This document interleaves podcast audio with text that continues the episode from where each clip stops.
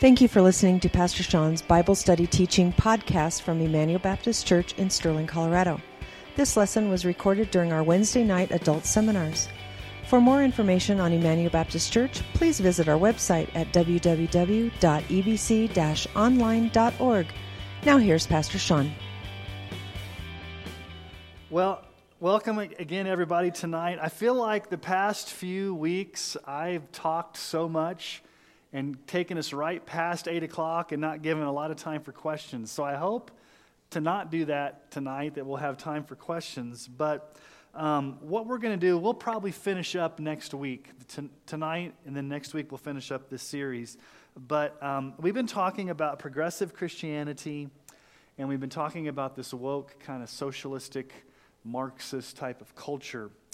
And so we have to kind of stop and ask the question, what are we as Bible-believing Christians supposed to do in relationship with the government? I mean, I had a lot of people come to me and saying, what are we supposed to do? You know, how, how do we change the tide?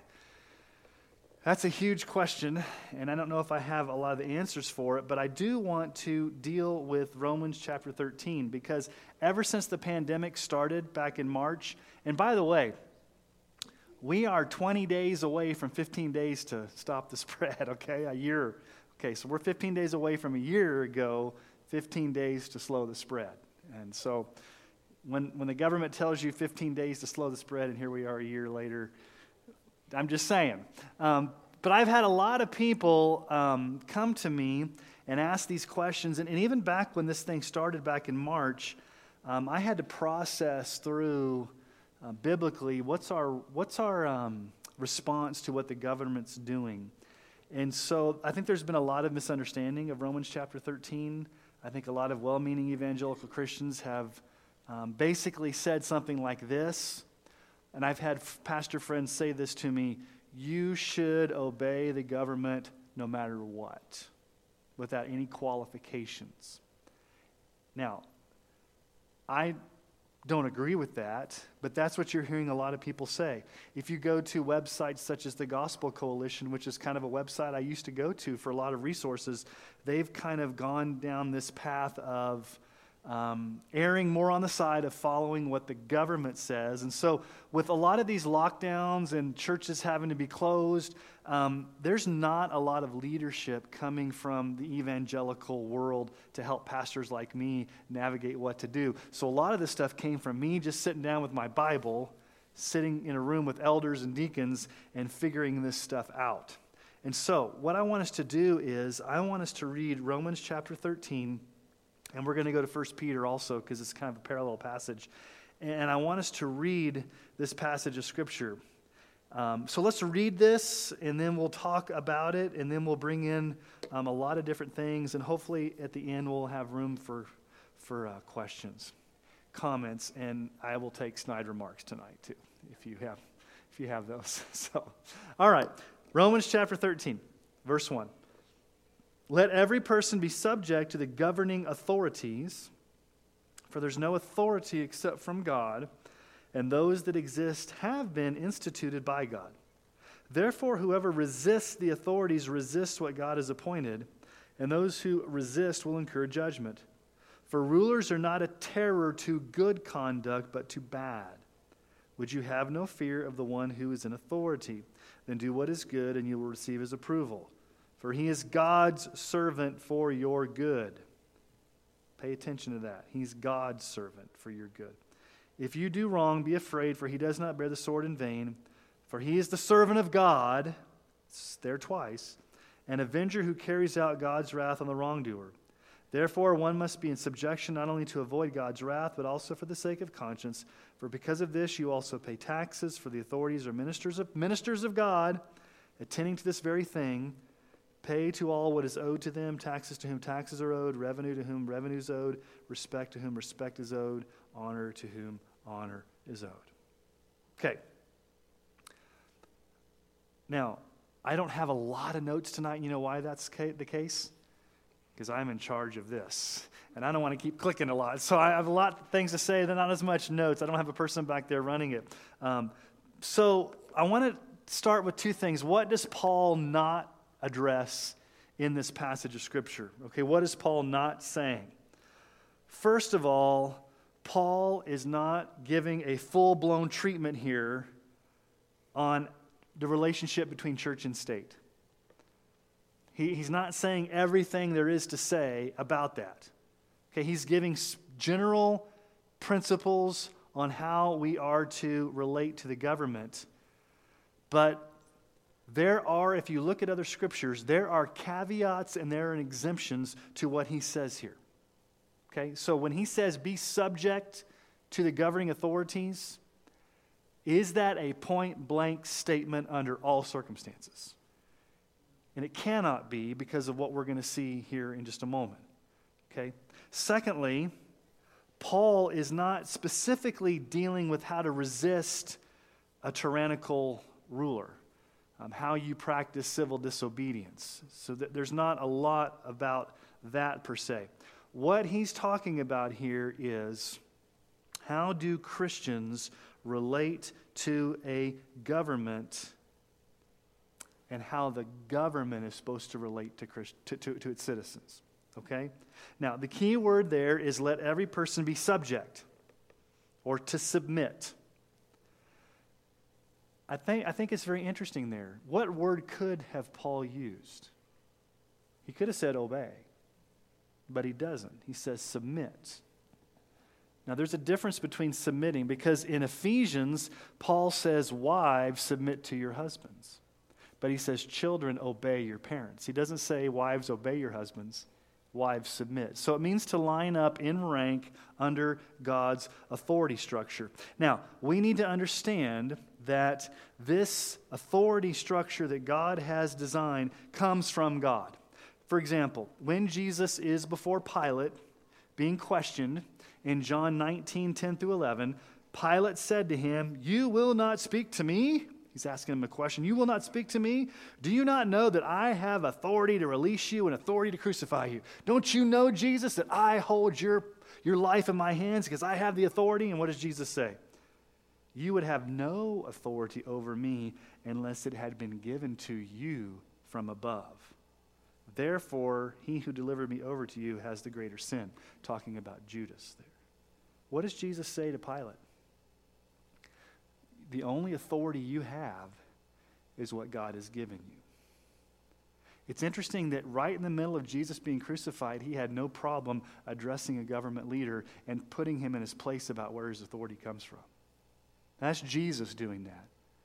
But he tells Pilate, you don't, don't, don't be so high. I'm kind of paraphrasing Jesus. Don't be so high and mighty thinking that you're all that, Pilate, because you're the one that's been given this authority because God has given it to you. Because what does it say there? No authority except from God exists, and those that exist have been instituted by God.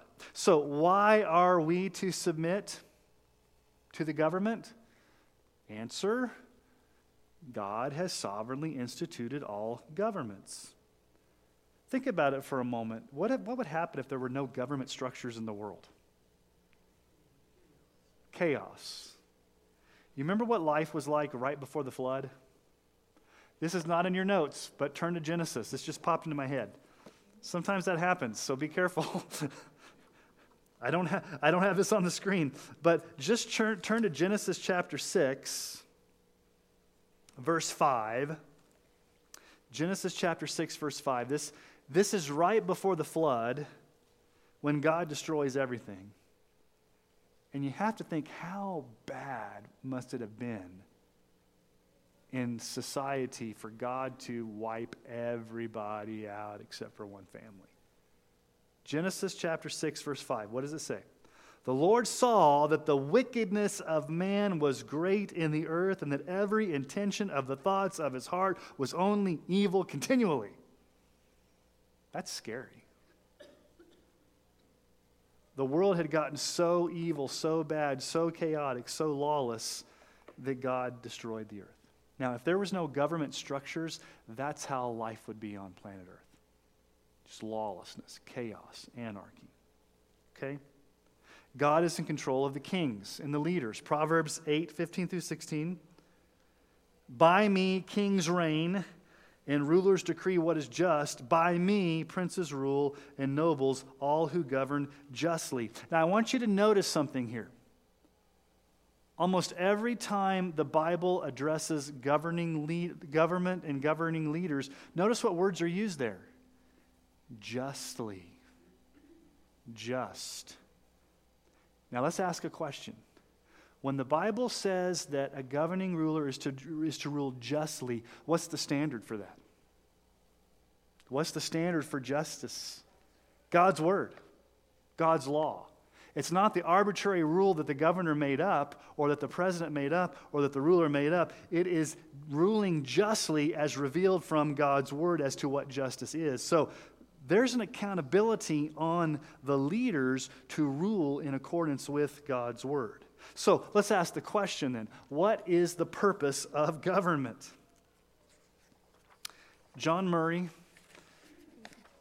he was a um, Scottish theologian who ended up in South Africa and then later on at Westminster Seminary um, of the twentieth century, has some really good writings on um, government and relationship of church and state. He says this, this is what he writes, uh, it's a pretty good definition, the purpose of government. It is the function to prevent the encroachment upon and to guard the exercise of God-given liberties, rights, and privileges to citizens, and it must provide against attempts to deprive citizens of the opportunity to discharge those divine obligations. Okay, the God-given liberties, rights, and privileges of a citizen. We are really the only nation on earth that has that enshrined in our founding document. We'll talk about this later, what are inalienable rights, God-given rights, that that that that God gives us, not the government. And so his definition is, God has given us these rights, and it's the government's job to make sure those rights aren't violated. That's the main purpose of government, is to make sure that your God-given rights are not violated. Okay? Now, we have an obligation to pray for our leaders. And sometimes we can be very, I can be very convicted about this. How many times have you complained about a leader and not prayed for them? How many times have you reposted something on Facebook about a leader and not stopped and prayed? You've, you've, you spent more time on memes than on your knees. Okay? First Timothy two, one through two. First of all, then, I urge that supplications, prayer, intercessions, and thanksgiving be made for all people. Okay, so we're to be praying for all people. All kinds of people. But then notice how he limits it in verse two. For kings and all those who are in high positions. And here's the important thing. That, okay, why are we to pray for our leaders? That we, as Christians, may lead a peaceful and quiet life, godly and dignified in every way. So here's my opinion. It's the opinion of Sean Cole, okay? The government's job is to get out of our business so that we can live lives that are peaceable and quiet. Okay? So we pray for the government to rule justly so that they don't infringe upon our rights as Christians so that we can go about and live peaceful, quiet, godly lives to the glory of God. That's the role of government. Now, is that what's happening today in government? No, because we have All, all types of different governments in the world and all types of sinful leaders. Um, I believe the government's role is to be limited. Okay? A limited role of government. Mainly to protect, to protect your God-given freedoms, criminal justice, protection of human rights. But what has our government become? A universal parenting corporation in a nanny state to take care of everybody. Okay? Now, here's a here's a question that a lot of people aren't asking. The big question with Romans thirteen that I keep hearing is, you've got to submit, you've got to submit. If the government says that you've got to submit, so you've got to submit. You've got to do what the government tells you, no questions asked, submit, submit, submit. Okay, let me just ask a question back to the governing leader. How should the civil authorities govern? We don't ever talk about that. In this passage of Scripture, we find out how the leaders are supposed to govern. Since they are appointed by God, they possess what we call a derived authority. And, and that is, their authority is given to them. It's derived from God. So if it's a derived, God-given authority and they're God's servants, they are under obligation to govern according to God's law, as revealed in Scripture. Okay, I'm giving you the principle, not the reality. What's the reality here? Is that happening in reality? Okay. The principle is, is that the government, because God has ordained them, they are to rule justly. They are under obligation to govern the way that lines up with Scripture. And I'm going to give you a quote from Martin Lloyd-Jones here. It's not in your notes, but you can just listen. He says, "We must not expect too much from the government, because the business of the government is mainly negative. Its main function is to control and limit evil and the manifestations of evil. The state, whether it be a monarchy, oligarchy, democracy, or any form that you may choose, can do very little positive good, and people have gotten into trouble when they think it can." Okay. Tell us what you really think, Martin Lloyd-Jones.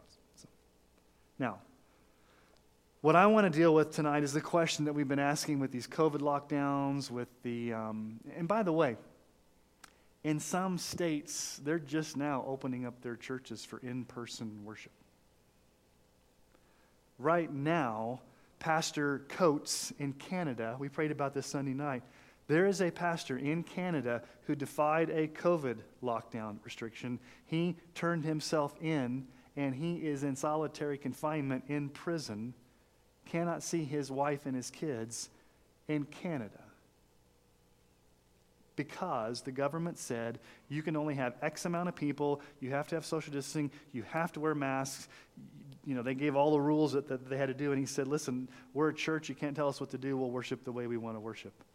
And they came in and said, you're in violation. So he's in prison in Canada. It's happening in Scotland. It's happening in Australia. Okay, so the question becomes, this is the question that we we kind of wrestle with. I didn't think I'd ever wrestle with this question until this COVID thing happened. You, you read this passage of Scripture, and it's kind of theoretical until it hits the rubber hits the road, and you have to deal with it in the real world, especially when you're leading a church, to try to figure out, you know, how do you get all these people to get together on the same page. So the question is, when is it ever, or is it ever, appropriate to resist a government through civil disobedience? Okay, let me ask you a question. Should the government have tyranny over your conscience? What if the government tells you to do something that goes against your God-given conscience? Do you obey your conscience that God has given you, or do you obey the government? Now, this is a tricky thing, because there is a limit to your conscience. Because you may think, so for example, you can kind of play the game. The government's going against my conscience. I don't like driving fifty-five in a fifty-five mile an hour zone, so I'm going to drive seventy-five because my conscience tells me I've got to drive seventy-five. Now, is that really your conscience, or are you breaking the law at that point? You're breaking the law at that point. Okay. What if the government says to me, what if I what if I get a letter in the mail tomorrow from the governor of Colorado? "To all pastors who preach from the Bible, you are hereby ordered to not mention anything about sexuality, marriage, or transgender thing from your pulpit. If you do so, you will be fined and or imprisoned." What do I do? I throw the thing away. I burn it, and I come in and say, the first sermon I'm going to preach is from First Corinthians chapter six, or I don't know, or, or Romans chapter one. So that's something where the government is being tyrannical over your conscience, and also over the Word of God that, that dictates your conscience, okay? So if the government ever forces you to go against biblical convictions, to go against your biblical convictions, or to prohibit you from exercising that, okay, those are two things. If the government causes you to go against your convictions, or prohibits you from exercising them freely, now we've talked about this before, you have the right to defy or disobey the government. We'll talk about this a little bit later, but I've mentioned this a few times. And this, this happened about ten, twelve years ago, they started changing the language on religious freedom. The First Amendment says you have the freedom to exercise your religion. And I've asked this before to you. What does it mean to exercise your religion? You go out in the public square and you start lifting weights with your religion. And no, no. What does it mean to exercise your religion? To live it freely, right? Okay. That's what it's meant for the past two hundred years, is that you have the right in the public square to practice your religion, to exercise your religion, to speak freely about it without fear of anything coming upon you. They've now switched the language in the First Amendment to be not exercise, but keep it to yourself and practice it privately. It's okay if you believe that, but leave it in your house. Don't practice out in the public square. Or it's okay if you believe that in your church, just don't preach it. Okay? So let's look at some biblical examples here of when the early apostles, Peter and John, were told that they couldn't, they couldn't do what God called them to do. So in Acts chapter four, verses eighteen through twenty. Now here's why, before we get to this, here's why Paul's teachings in Romans thirteen are not absolute, because you have these caveats right here. Okay? So you got to let Scripture interpret Scripture. If If you have another scripture where they're disobeying the government and you have Paul's teaching here, it cannot be an absolute teaching. There's got to be an exemption. Okay. Now we got to be careful that we don't abuse that exemption, but we do see it right here. So in Acts four, eighteen through twenty. So they called them and charged them not to speak. Okay, charged them not to speak or teach at all in the name of Jesus. Okay, now let me just ask you a question. Does that go against Scripture? Does that go against your conscience? Is that the government prohibiting you from freely exercising your religion? Yes. What did Peter and John say? Whether it is right in the sight of God to listen to you rather than to God, you must judge. For we cannot but speak of what we've seen and heard. You're not going to stop us even if you tried. We are under compulsion to preach and speak and testify to Jesus. You have no right to tell us to stop. And even if you do tell us to stop, we're going to keep doing it. Now, they paid a price. They got beaten and thrown into jail. So let's just be real careful here. Okay? If you do choose to defy the government, there may be a price to pay. And are you willing, am I willing to pay that price, whatever that price is? Whether it's a fine, whether it's a loss of tax-exempt status, whether it's um, shutting down all your social media, whether it's closing down your bank because um, you can no longer receive tithes and offerings because your bank will no longer process things because of what you stand for. And don't think I'm that far off. There's ways that they can force you to do things without eviscerating the Constitution. A bank can say, we're no longer going to do business with you, Emmanuel Baptist Church. Facebook, we're no longer going to live stream. YouTube, we're no longer going to live stream. Internet host, we're no longer going to host your, your, your website. There's ways they can do that. We're going to take away your tax-exempt status. We're going to fine you. There's a church in California that's been fined over a million dollars. Because they've continued to meet. And they keep getting notices. I've seen the pictures. They got notices on their front door. Notice after notice after notice. And he's like, okay, we're just going to keep preaching. And the fines keep piling up. Okay, so there are real-time pastors, real-time, no, they're fake time. There's real-time pastors in our nation and in Canada that are really paying the price for this. And what concerns me is that we've got pastors that are choosing to worship and obey God and getting fined and getting imprisoned. And for the most part, a lot of evangelical leaders are silent. They're afraid to say anything. And you know why I think they are? This is my personal opinion. I could be totally wrong. Back when, I mean, how should I say this?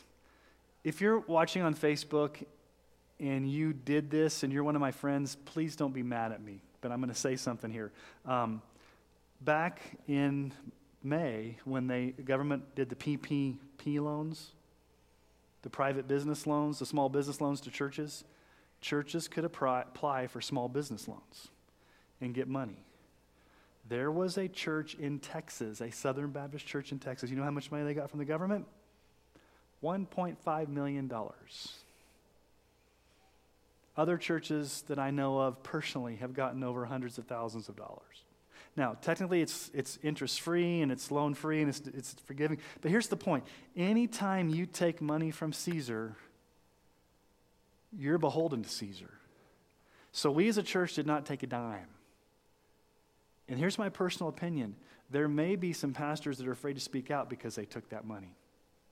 And if they speak out and they took that money, then what are the ramifications of that? We as a church have a clear conscience to say we didn't take any government money. We're free to speak out because we, we're not beholden to the government in any way, shape, or form. Now, that's the issue. Now, the second aspect here in Acts chapter five, uh, verses twenty-seven through twenty-nine, when they had when they had brought them, this is Peter and John again, they set them before the council, and the high priest questioned them. So this is the top religious leader in Jerusalem. And he's like, listen, we strictly charged you, we strictly charged you not to teach in this name, yet you filled Jerusalem with your teaching, and you intend to bring this man's blood upon us, talking about Jesus. But Peter and the apostles answered, and this is the this is the clearest statement you can find, we must obey God rather than men. Okay? So let me give you a John Stott quote. There can be no question here, he's talking about Romans thirteen, of an unconditional and uncritical subjection to any and every demand of the state.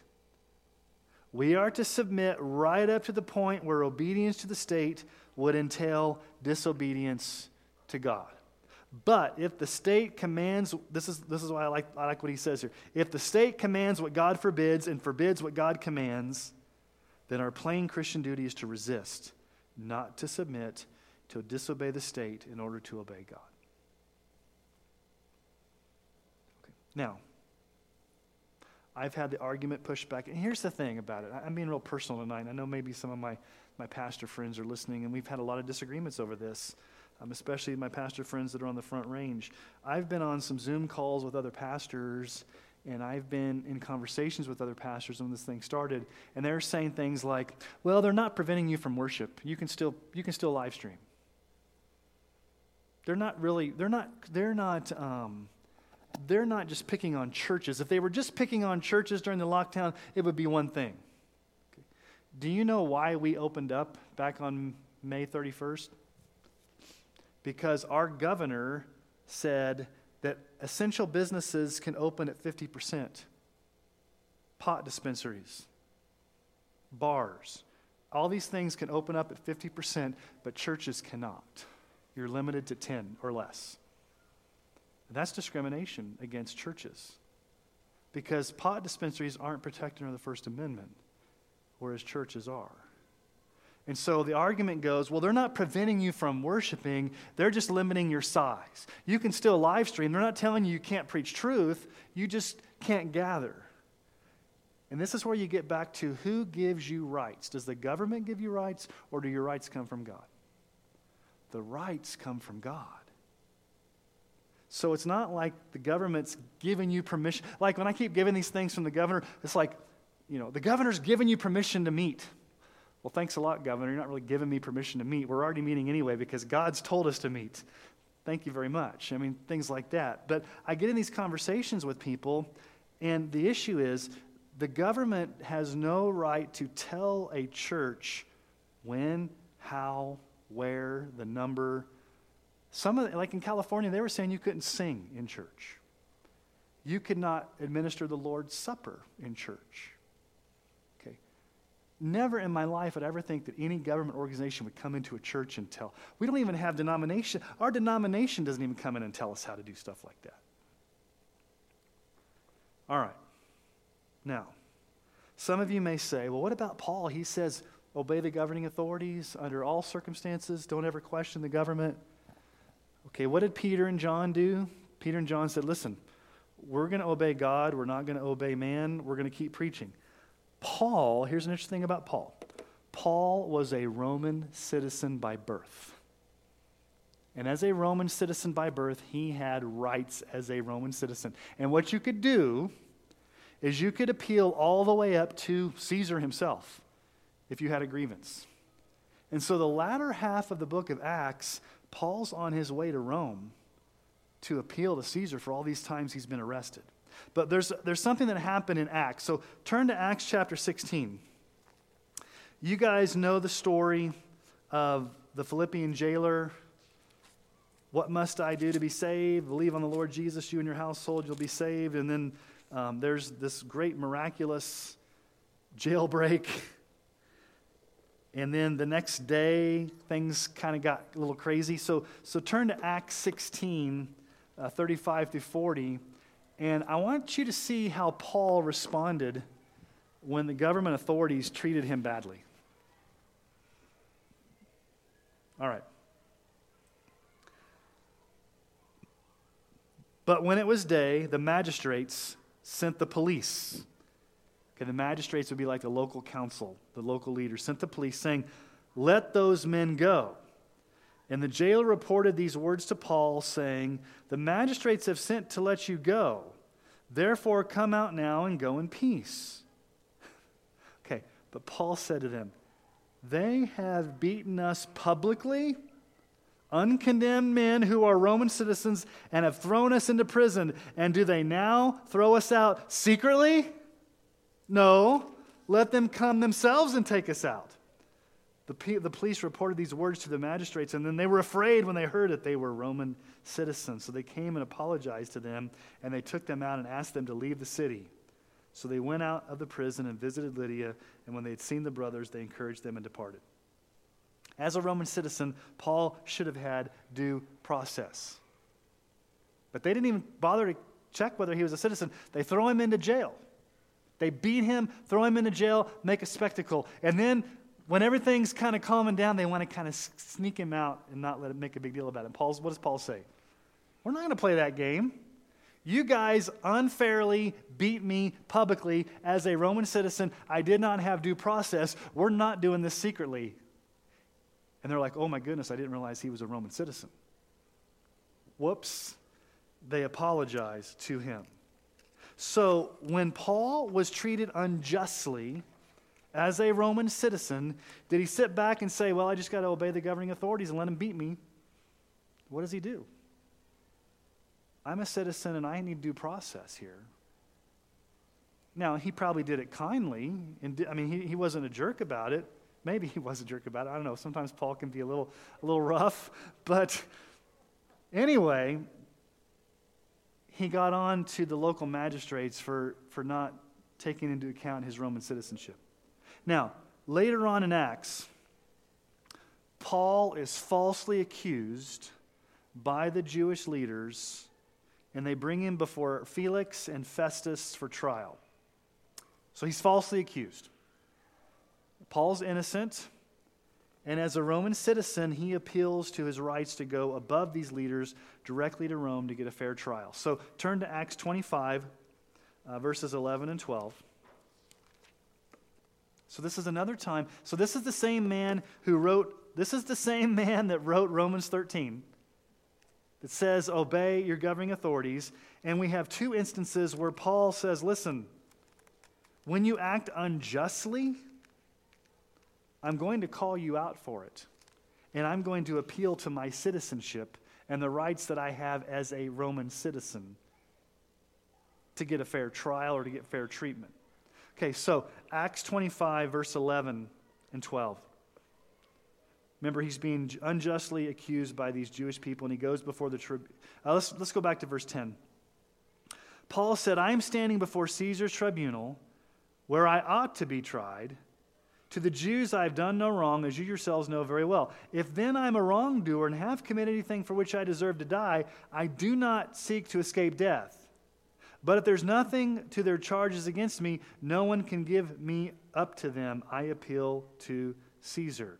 Then Festus, when he had conferred with his council, answered, "To Caesar you have appealed, to Caesar you shall go." What does Paul say? Paul says, listen, if I'm guilty and I'm tried by a court of law and I am guilty and it comes out that I'm guilty, I'll take the death penalty because I'm guilty. But I'm innocent and I'm being falsely charged and I'm going to appeal to Caesar and I'm going to go all the way up the chain of command. Because you local leaders are having a kangaroo court where you're not treating me fairly. I'm a Roman citizen. I'm going to go above you up to Caesar. And what does Festus say? Okay, up to Caesar you will go.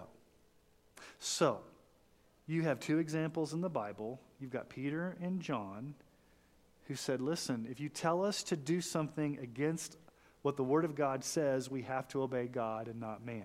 We, we can't obey the governing authorities. Paul, when he was treated unjustly, said, listen, you're treating me unjustly. I'm going to appeal to a higher authority. I'm going to go above you. Okay?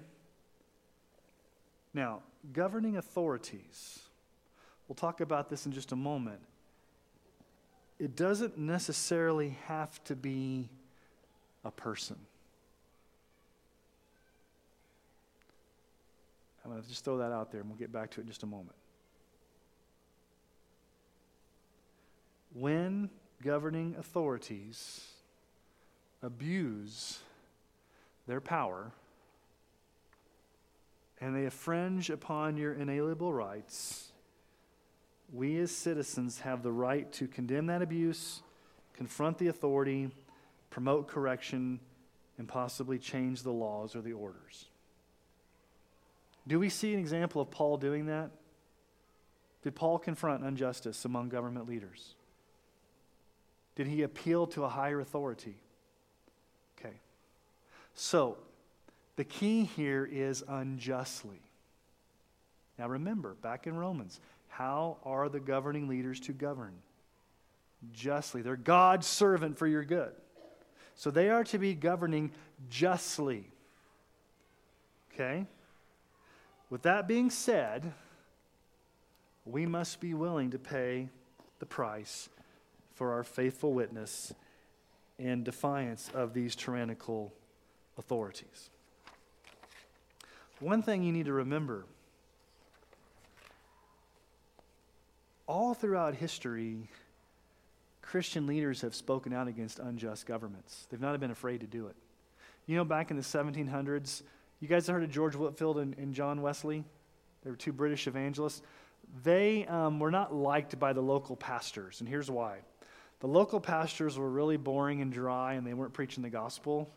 And so Whitefield and Wesley would go out into the fields and preach the gospel, and like thousands of people would show up, and people would get saved. And so what the pastors would do are like, we don't like these guys because they're taking all of our church members, and we're jealous. They would go get the local police, and they would get a mob riot to come and try to invade their preaching events.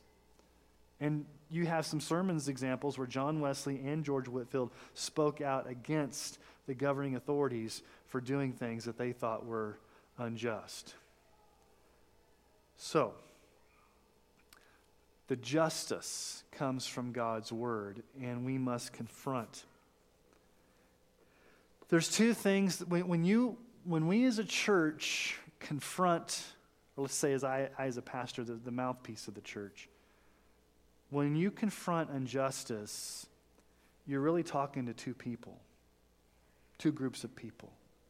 You're talking to the congregation and teaching the congregation biblical truth, but the second person we, we're also doing is we're instructing the local leader. You ever thought about that? Our governor needs to know what it's.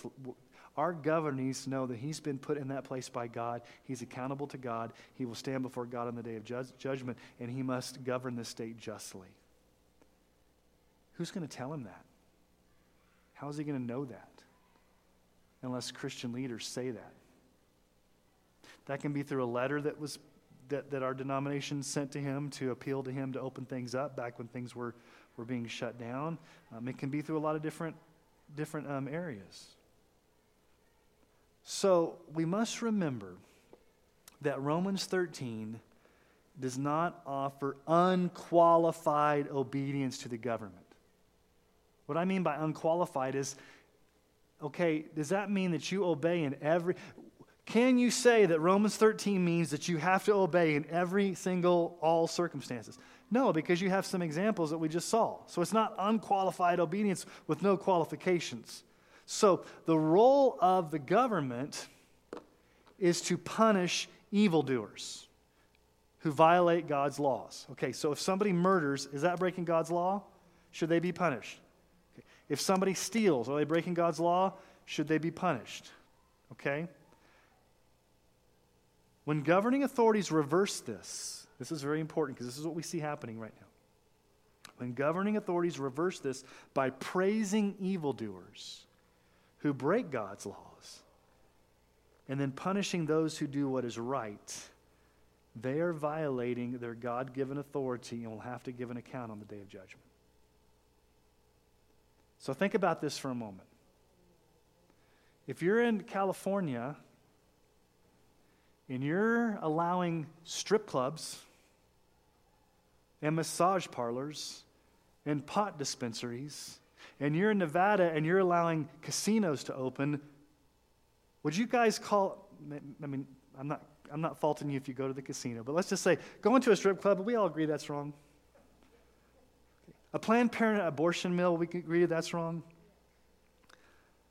A mas- you know, an erotic massage parlor, we, I mean, those things are evil, right? If a government says, we're, we're going to let you do those things, but we're going to punish you if you do church, what's the governing authority doing at that moment? They're not punishing the evildoer. They're actually punishing those that do good according to God's law. And they're not living up to what they're supposed to be doing in Romans thirteen of punishing evil according to God's law. Now let's talk about the Constitution for a moment. I'm just bringing this in. Now, we can have the conversation. Well, what about the people that live in North Korea? How do they deal with Romans thirteen? They deal with it differently. And if you want to move there and live there, you can deal with it. But I'm talking about where we live right now. Until the Constitution is eviscerated or is voted out by two-thirds of the states, or somehow it's no longer the covenant binding contract of the United States of America, it's still our document. And we still live here. By God's providence, we live in America, which still has the Constitution. And until that changes, that's the document we, li- we live under. So what does the Constitution tell us? Okay, what's the First Amendment? The First Amendment states, Congress shall make no law respecting an establishment of religion, because that's the establishment clause. Congress can't say there's a state church and you, you're mandated to go to it. Everybody has to be Episcopalian, or everybody has to be Mormon, or everybody has to be Hindu, and you have to go to it. They can't establish a national religion. Or, negatively, they cannot prohibit the free exercise thereof. That's the most important one. The government cannot prohibit. What does prohibit mean? Stop, not allow you to what? Free, the free exercise. Or abridging the freedom of speech, or the press, or the right of people to peaceably assemble and to petition the government for the redress of grievances. Do you guys realize that also when a church gathers for worship, we're peaceably assembling also? That's one of the ways we exercise our religion, is by peaceably assembling together as God's people. So, here's the problem that we had, and some states still do, with mandates, the lockdowns, all this stuff that's going on. You've got a one person, a singular governor, one person, making unilateral decisions not voted on by Congress, not voted on by a House legislature, and they're being granted emergency powers for an indefinite period of time, where there's no accountability. Now here's the problem. Whenever you grant a person in power unlimited emergency powers for an undefined period of time, are they going to give that up easily? Okay. So, when you have one person making unilateral decisions for an entire state, and you have no say in it through representational government, you can't even send a senator or a congressman to go vote, and there's no period of time, is that a violation of the Constitution? It is. Now, I want to introduce you to a term that you've never, never, never heard of. And it's not, when I say negative, I don't mean this in a bad way. Negative rights. There's positive rights, there's negative rights. Okay, America is based upon what we call negative rights. And I don't mean that by, by bad, negative being bad. What I mean is it's also called inalienable rights. Okay, so the freedom to worship is a negative right, not a bad, okay, not negative being bad. Ne- negative meaning this. It's already been given to us by God, and the government cannot negate or take away that right. It's funny because um, when the Supreme Court rules on something, I like the way that Christianity Today, supposedly Christianity Today, the magazine that's not... The way that they, their headline was, Supreme Court allows churches to reopen. There's bias in that statement. It should be, Supreme Court recognizes the inalienable rights of churches to open and should have done it a long time ago. I mean, it's just even the way that they word it. Okay, so, question. Be subject to the governing authority. Does the governing authority always have to be an individual person? What is the highest authority in our nation right now? Is it a person or a document? It's a document. It's the Constitution, which is actually more than a document. It's a compact between states that have entered into a binding agreement of how we're going to operate as a nation. And so, the highest law in the land right now is the Constitution for Americans. I'm making this very specific to us as Americans. So, when the Bible speaks of the governing authorities, these do not necessarily have to be people, but it can be a binding contract or a national document such as the Constitution. Can one person, let's say a governor or a president, or even a Supreme Court justice, can they make unilateral and arbitrary orders in a state of emergency with no accountability and no end date? What? They think they can. Now, we need wisdom with this, okay? Let's, let's think about what we've learned. When COVID hit about a year ago, we didn't know the nature of the, of the disease, did we? We heard it initially, the reports were two million people could get killed in America. Whoa, that's a lot of people. Didn't know much about the virus. So under prudence, we said as a church, we're going to shut down for a period of time. Um, we're going to shut down for a period of time, and um, we'll, we'll assess what's going on. Okay. So March came, April came, May came, and more data came out. What did we find out about the data? It wasn't necessarily as bad as we thought it was, and we basically felt like the governor was being unfair with his stay-at-home orders, favoring those essential worship, uh, businesses and not allowing um, churches to operate. So we as elders came to the conclusion through reading the scriptures that the government does not have the right to tell us when and how to worship. So we were the first church. I meet with pastor friends every Wednesday, and they're always like, Sean, you're the tip of the spear, and we're going to follow you because you'll be out there getting, you'll, you'll tip the arrows first, and we'll be behind you. Thanks a lot, guys. Um, we I just said to the other guys, I'm like, we're opening May thirty-first, and we're not asking for permission. As a matter of fact, I sent emails to the police chief, to the sheriff, to the county commissioners, to the mayor, to the county health department, and to uh, Jerry Sonnenberg, our senator. And I said, out of courtesy, as your neighbor in Emmanuel Baptist Church in Sterling, uh, we're not asking permission to open. We're notifying you that we are opening. And um, that's what we did. And I got emails back from all saying, well, as long as you, you know, practice social distancing, go for it. Um, and so we did that.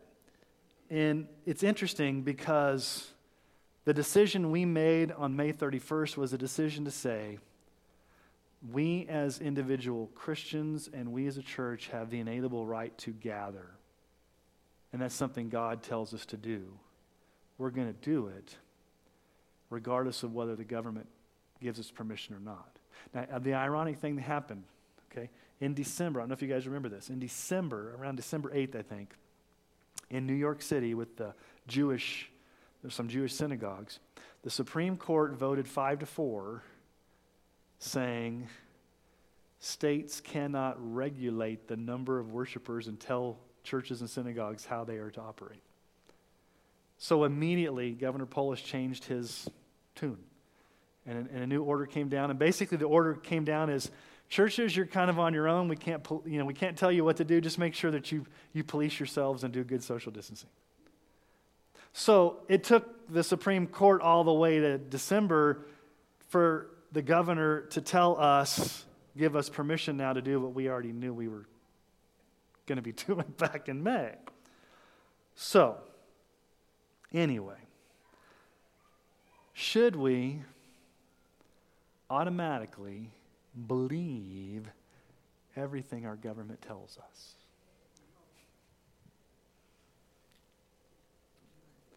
Okay, I, I, I'm being really, I'm getting myself in hot water tonight from all aspects here, okay? We need to be very, very careful when the governing authorities argue that their decisions are based upon the public good.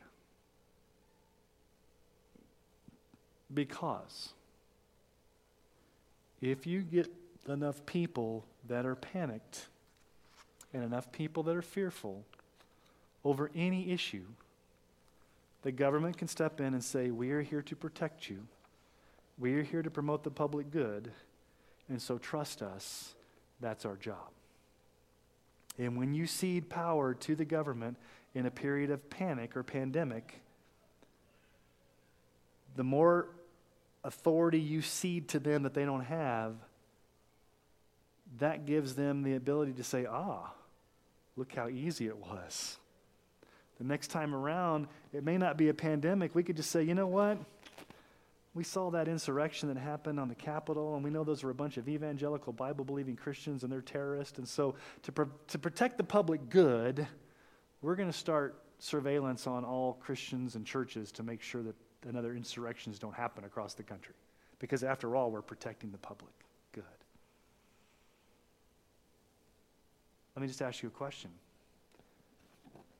What do, they, what do these same governing authorities say about abortion?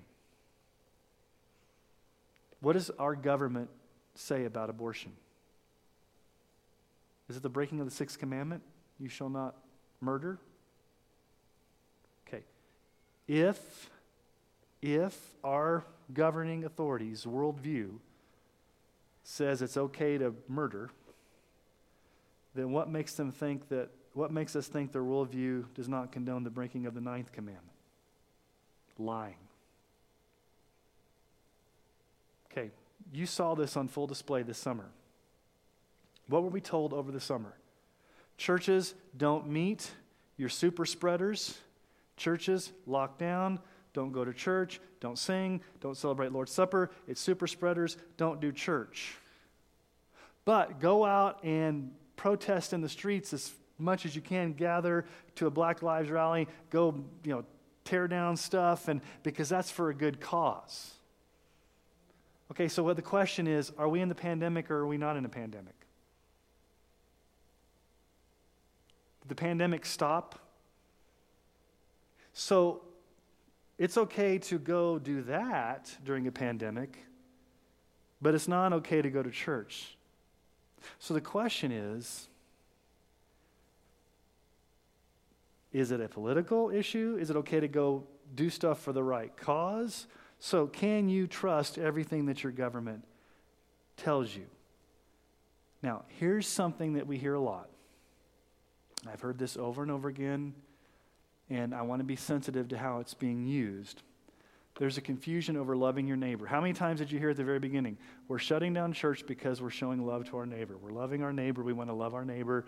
Um, you know, love our neighbor. I, I just talked to somebody the other day that, that came back to Colorado who's been in another state, and uh, he's like, I can't believe you guys are like wide open and all this stuff. He's like, they're like shut down over there because, you know, the church is supposed to love their neighbor. All right, let me just ask you a question. What's more loving to your neighbor? To voluntarily say, you can come to church, we're not forcing you.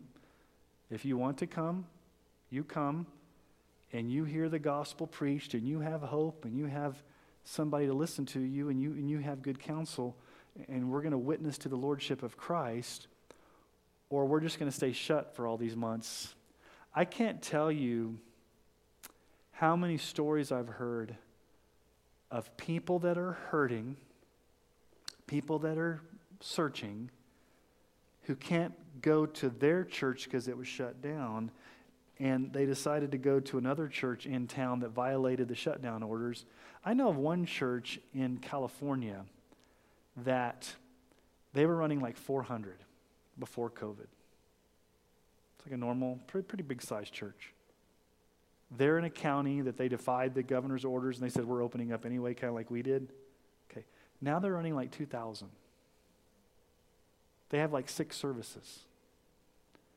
And he's like, I can't tell you. We didn't do any, we didn't do any like marketing campaign. We we didn't even do anything. We just opened our doors and preached the gospel, and all these people came flocking. Okay, so loving your neighbor.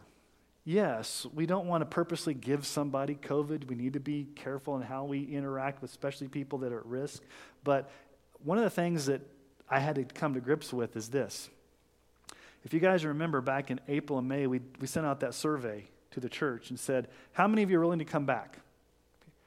Almost seventy percent of the church was willing to come back. Okay, so that means thirty percent's not. Okay, so I had to think about this as pastor. I've been keeping telling people keep telling me, love your neighbor, love your neighbor, love your flock. Okay. Is it loving my flock when seventy percent of you want to come back and I'm preventing you from coming back? Am I truly loving you? Now, I'm not saying that the thirty that decided not to come back were wrong. That's a personal choice that they I encouraged them to make because they were at risk. And some of you are in part of that group that it, take, it took a while to come back, and there's still people that haven't come back. That's a personal decision based upon your own risk level. But for me as the leader to say, I've got seventy percent of my flock that want to meet, and for me to say, no, you're not going to meet, that's not really loving them. Because guess what you would do? You'd go to some of the other churches in town that were open, I guarantee you. I love Emmanuel, I love Pastor Sean, but I mean, they're shut down. I've got to have fellowship. I've got to have preaching. I've got to have connection. You know, he's choosing not to go to meet. I'm going to go to another church that's meeting my needs. Now, whether right or wrong, that's a reality, and that's happening all over the country. I mean, pastors are losing people like crazy because they're going to churches that are open. Now, here's the thing. L- let's talk about everything we've talked about up to this point. Progressive Christianity, COVID lockdowns, woke culture, cancel culture, infringement on free speech, all the stuff we've been talking about.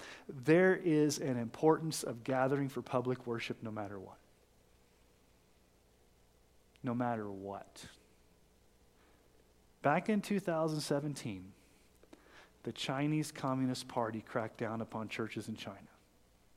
And they arrested a lot of pri- a lot of pastors. I don't know if you remember that. And there was a pastor named Wang Yi, and he was a representative of a lot of these pastors, and he wrote a document before he was arrested, before they were arrested, of some non-negotiables that they wanted the Chinese Communist government to know. It's like, if you're going to arrest us, here's what you need to know. Okay? And this is what he said at the beginning of his document. This is a Chinese pastor who knew he was probably going to be arrested. This is what he was leading his church, and a lot of pastors, he was kind of the forefront of this. He said this, "Under no circumstances will we stop or give up on gathering publicly, especially the corporate worship of believers on Sunday. God's sovereignty is higher than any secular authority, and the church's mission and the Bible's teaching on not neglecting to gather together is higher than any secular law." And I'll go on and read the rest. I just didn't want to put it in a long quote. Let me read to you the rest of his statement. "Regardless of whether the Religious Affairs Bureau and the police take administrative and forceful measures toward Sunday worship, whether or not their enforcement follows due process, I will resist by peaceful means. I will not cooperate with the police banning, shutting down, dissolving, or sealing up the church and its gathering. I will not stop convening, hosting, and participating in the church's public worship until the police seize my personal freedom by force." Basically means they got to come take me out in handcuffs before I stop. And if I'm in the middle of preaching a sermon, they better come and take me out. And, and so this is what the Chinese, this is what the Chinese pastors were saying before they got arrested. It's a non-negotiable that we are not going to stop meeting for worship. And here we are in America, not a communist country, not fear of somebody coming and dragging us out by force. And we have pastors saying, because we want to love our neighbor, we're not going to meet for worship. And I don't want to cast stones at those pastors, but what I want to just say is that gathering for worship is a non-negotiable. It's mandated. We must do it. And the government really hasn't a right to tell us how to do it. What's been very difficult for me as a leader through this is I've not gotten a lot of direction from our denomination. As a matter of fact, this this will be public out on Facebook, and that's okay because our church knows this. We are a Southern Baptist church, and one of the entities of the Southern Baptist Convention is the Ethics and Religious Liberty Commission. Religious Liberty Commission. During this whole lockdown, that Religious Liberty Commission gave no guidance to the churches on how to deal with this stuff. Um, and so a lot of this stuff came from my own personal study of Scripture and looking at other. What's been sad, and I hate to say this, and it may get me in trouble. This whole this whole Facebook thing may get me in trouble. I've been pretty disappointed in our denomination's leadership. I've gotten more encouragement, really, from the Calvary Chapel movement, which is not even in our denomination. Calvary, for some reason, Calvary Chapel churches, and a lot of them are in California, are really leading the way in in, in defying these things. Um, and so it's like, where are the Southern Baptist leaders in my own denomination? Why do I have to look outside? Um, and so let me just give you two examples. Okay, I'm gonna I'm gonna kind of pick on my alma mater here, which I think is very interesting. Okay, so I'm a graduate of the Southern Baptist Theological Seminary in Louisville, Kentucky. They required all of their students and faculty to sign this covenant when COVID came out. And if I was still a student, I could not sign it. Let me tell you what it says. It says, "As a member of this seminary and college family, I affirm and recognize that we are not just a school. Together we serve the church of the Lord Jesus Christ. Together we're called to love one another, respect one another, protect one another, serve one another in the spirit of Christ. We enter into this covenant together, and in the season of the coronavirus, with lives and health at risk," this is the part that bothered me, "we affirm together that we will follow and obey all rules, policies, advisories, And, pra- and practices required by government authorities, mandated by our institutional responsibility, and communicated by institutional leadership. We will follow and obey all rules, policies, and advisories and practices required by the government." I couldn't sign that. Because what what is it saying? It's saying it's unqualified obedience to whatever the government says.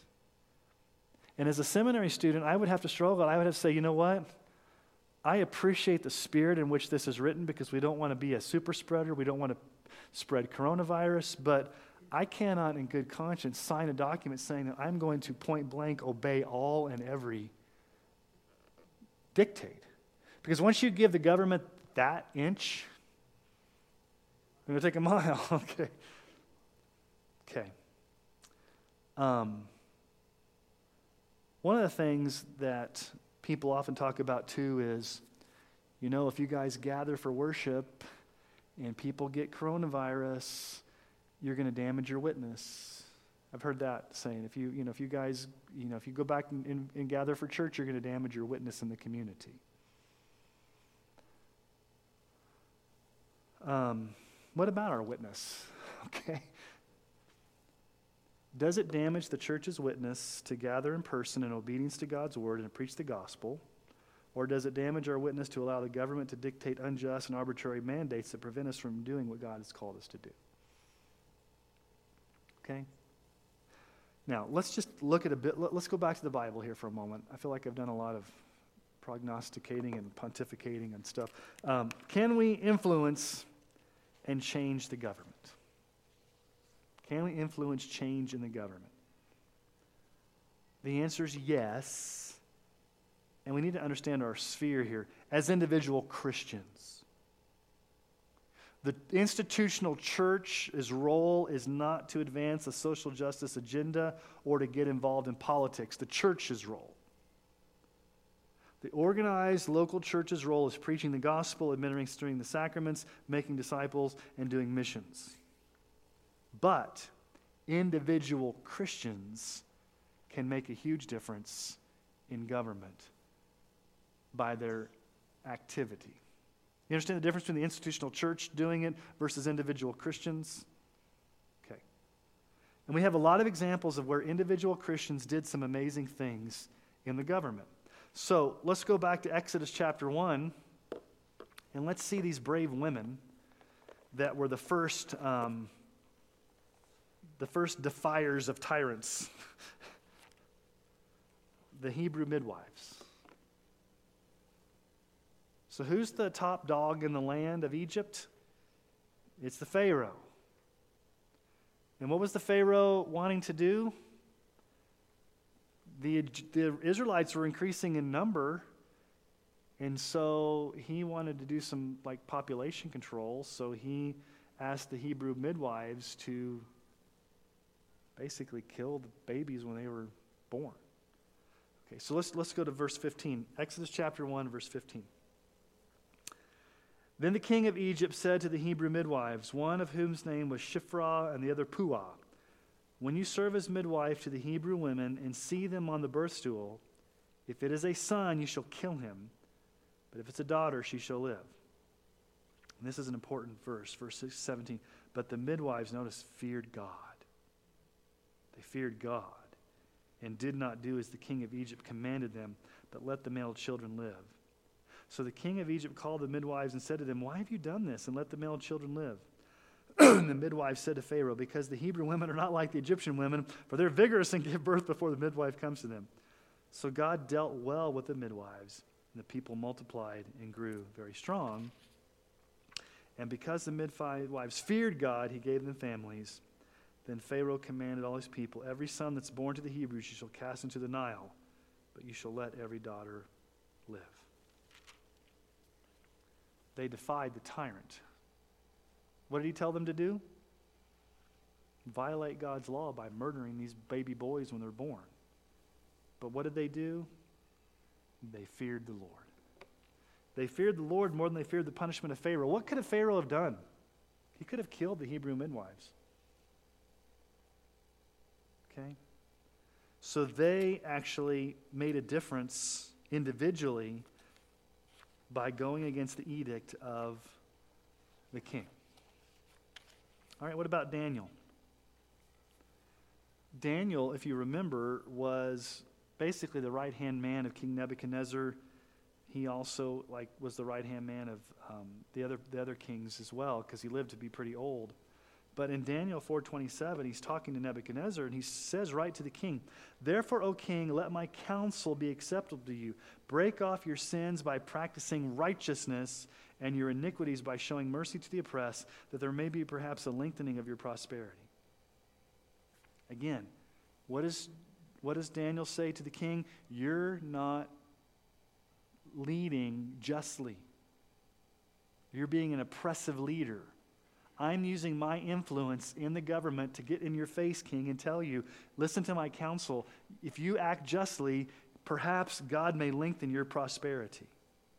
Now, Daniel could have just like been quiet and not gone to Nebuchadnezzar and not caused waves and not gotten his face and just, you know, he's a, this guy's a, he's the top king in the land, and he, he's kind of a, a fearful man. I don't want to be afraid. I don't want to approach him. But Daniel, as a godly man, influenced the top person in the country. What about Jeremiah? What did Jeremiah do? Well, if you think about Jeremiah,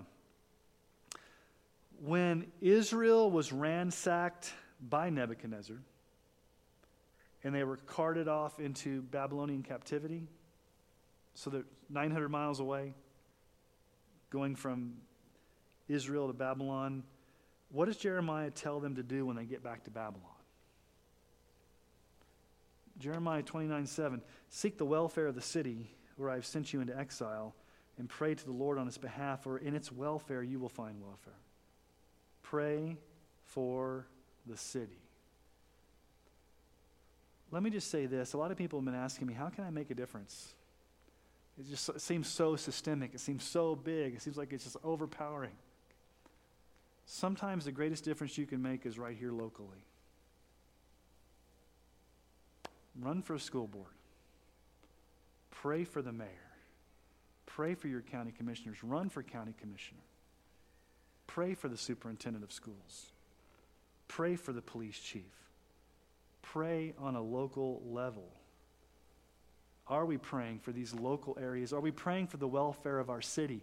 Because um, if more Christians across the country are influencing at a local level, oftentimes those local levels leaders end up moving up the chain. State, national.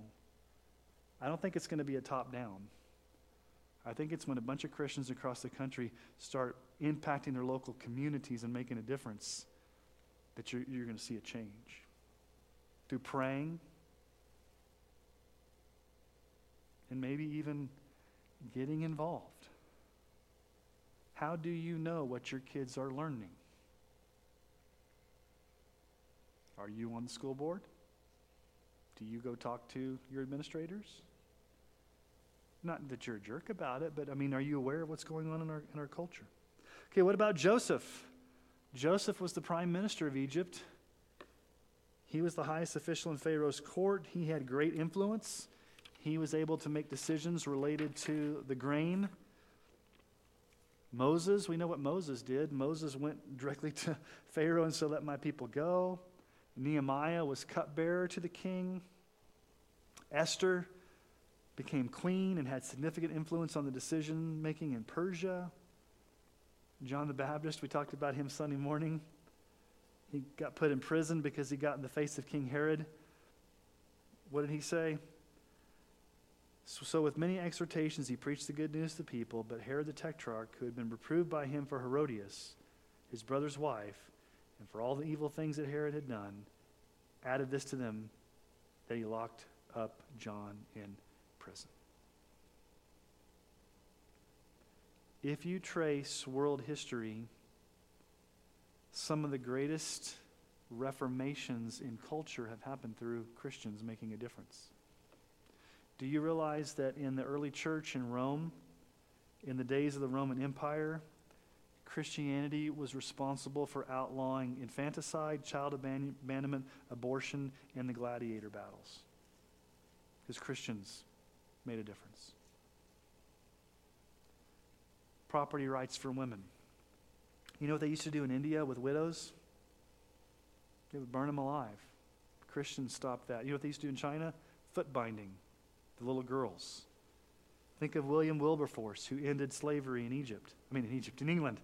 Um, probably did in Egypt too, if there was, but in, in, in England, through the Parliament, if Christians throughout history said, you know what, I'm not going to get involved, I'm going to sit back, somebody else is going to do it, think of some of the things that may never have been ended or some of the things that may never have been changed. Now, you have to pray for wisdom about your level of involvement. But if Christians aren't involved in somehow changing culture, politics, entertainment, education, corporate America, we can sit here and complain all we want, but until Christians start getting involved, it's never going to, nothing's ever going to change. Um, so there's two ways you can do it. You can cocoon and go into a little island and say, you know what, I'm afraid of the big bad world, so I'm going to go hide out. Put your head in the sand, and then when you pull it out, it's like a whole new world. Or you can say, you know what? In my sphere of influence, with the with the the ability I have and the and the people that God's placed in me and the little influence I can make, I'm going to do what God's called me to do. And it may just be small, but you're being faithful to what God's called you to do in the little things. And if a bunch of Christians around the country do that, think about the difference that can be made. Um, let's see, we got ten minutes, blah, blah, blah, blah, blah. I'm going to do this. We were going to go to Second Peter chapter two, but it's almost saying the same thing that Paul said. Um, I'm going to go right to the end. I don't know what sheet it is, but it's conclusion, because I want to give time for questions. I told you I would, and I don't want to go all the way right up to the time. And uh, let's see here. You guys can go back and read those notes. So, conclusion, as Christians, in our relationship to the government. All right. As Christians, we should thank God for our government. As ba- all right, so as bad as America is, would you want to live anyplace else?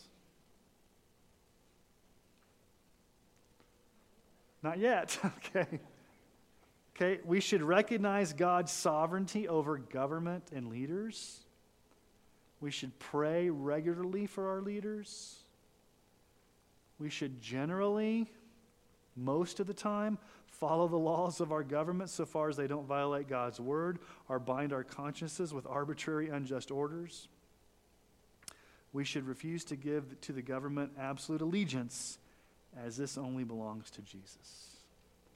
And one thing we need to remember is Philippians three twenty, our citizenship is in heaven, and from it we await a Savior, the Lord Jesus Christ. Okay. So questions, comments, clarifications. Got about ten minutes tonight. And I will repeat your question for those that are listening online. If there's no questions, you guys get ten minutes early. Andrea.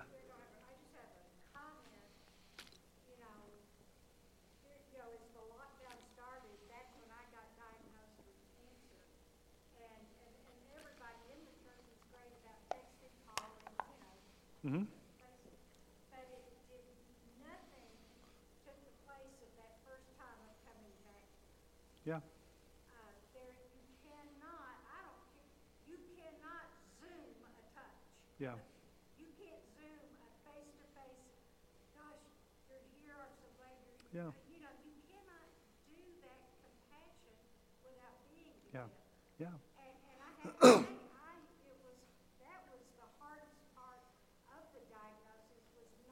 Yeah, yeah, yeah. Go ahead. I really appreciate, well, there's a couple things, and I know part of the issue was technology didn't allow us to do some of this, but then I really appreciate the fact that you took when we were at home and it was streaming. This is not a worship service.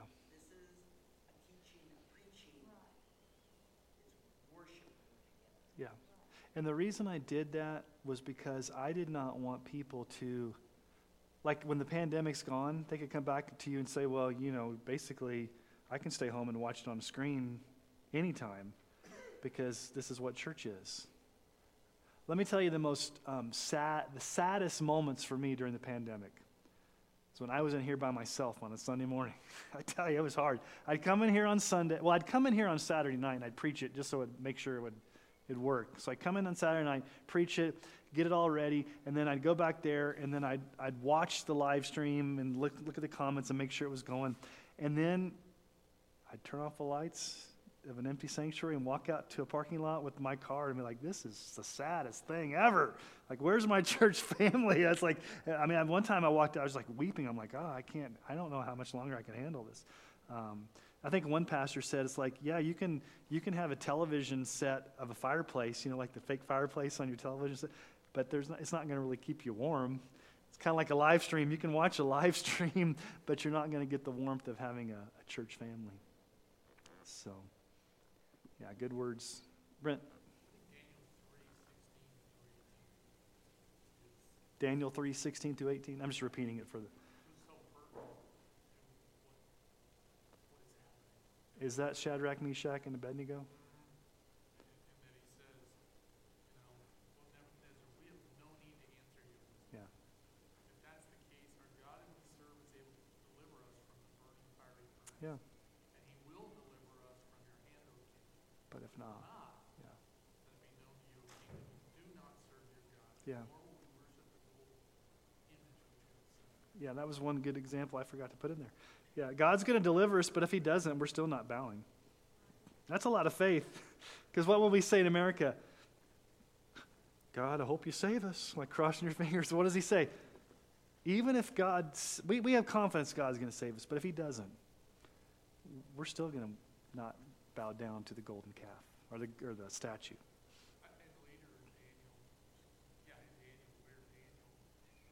Goes to the window and prays. Yeah, they say to him, don't go pray. Or, you know, and he goes immediately and he goes to an open window and prays three times a day so they can see him. Yeah, he never changed his habits. So, anything else? Hitler.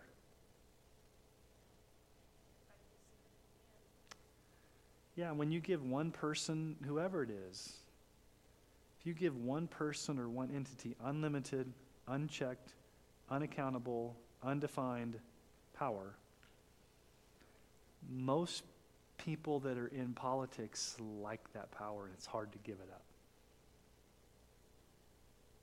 Very rarely in history have you had anybody... Do you know if, who was our first president? Yeah, George Whitefield. They wanted to make him king, remember? And he wouldn't even run a second term as president. I mean, he was the first president that basically said, I don't want this. This is too much, too much power. So, very rare. Sean. Yes.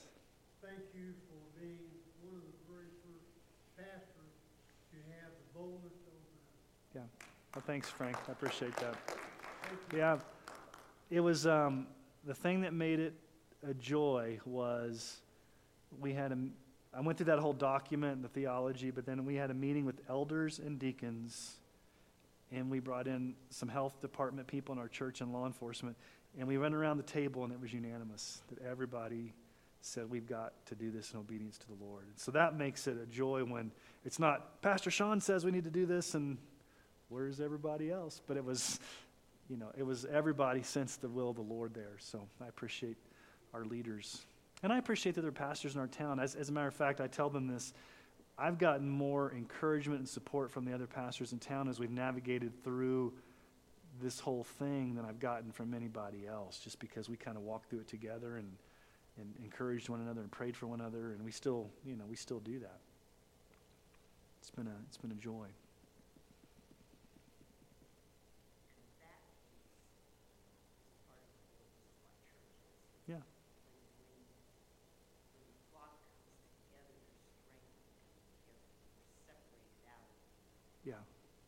And that's what we're going to talk about next week. Basically, um, probably two things. I'm trying to figure out how it's going to all come together. But next week as we close, probably two main ideas. Number one is that more than ever, we're definitely going to need each other as a church family. We're going to need the, we're going to need to have the safe, the safety in numbers, the safe place, the fel- we're going to need each other. And then number two, we're going to have to learn how to suffer well. So that's kind of what we're going to go next week. We need each other. We need to suffer well for the glory of God. Because um, one of my goals as your pastor is to prepare you to suffer well, prepare prepare me to suffer well, because it may come sooner than we think in some way. Any last thoughts, comments? All right, well, let me pray for us, and then um, if you have any other thoughts, you can come up and share those with me afterwards, but then the rest of you can go get your kids. Father, thank you for this time together, Lord. I know this is a very difficult subject because it seems like there's just so many different views and opinions and different ways of approaching the issue, and Lord, we want to be gracious. We want to be um, understanding. We want to know what your word says. Lord, help us, if anything, just to remember that you're sovereign over all, that you're the king, and that our ultimate allegiance is to you, Jesus, and that uh, this is not our home. We are just passing through as sojourners. Uh, we are strangers in a strange land, and our true citizenship is in heaven. Um, and until you come and take us home, help us to be salt and light. Help us to lead quiet and peaceable lives. Help us to pray for our leaders. Uh, help us to stand up for truth, Lord, even if it costs. Um, help us to be the people you've called us to be. And we ask this in Jesus' name. Amen. Amen.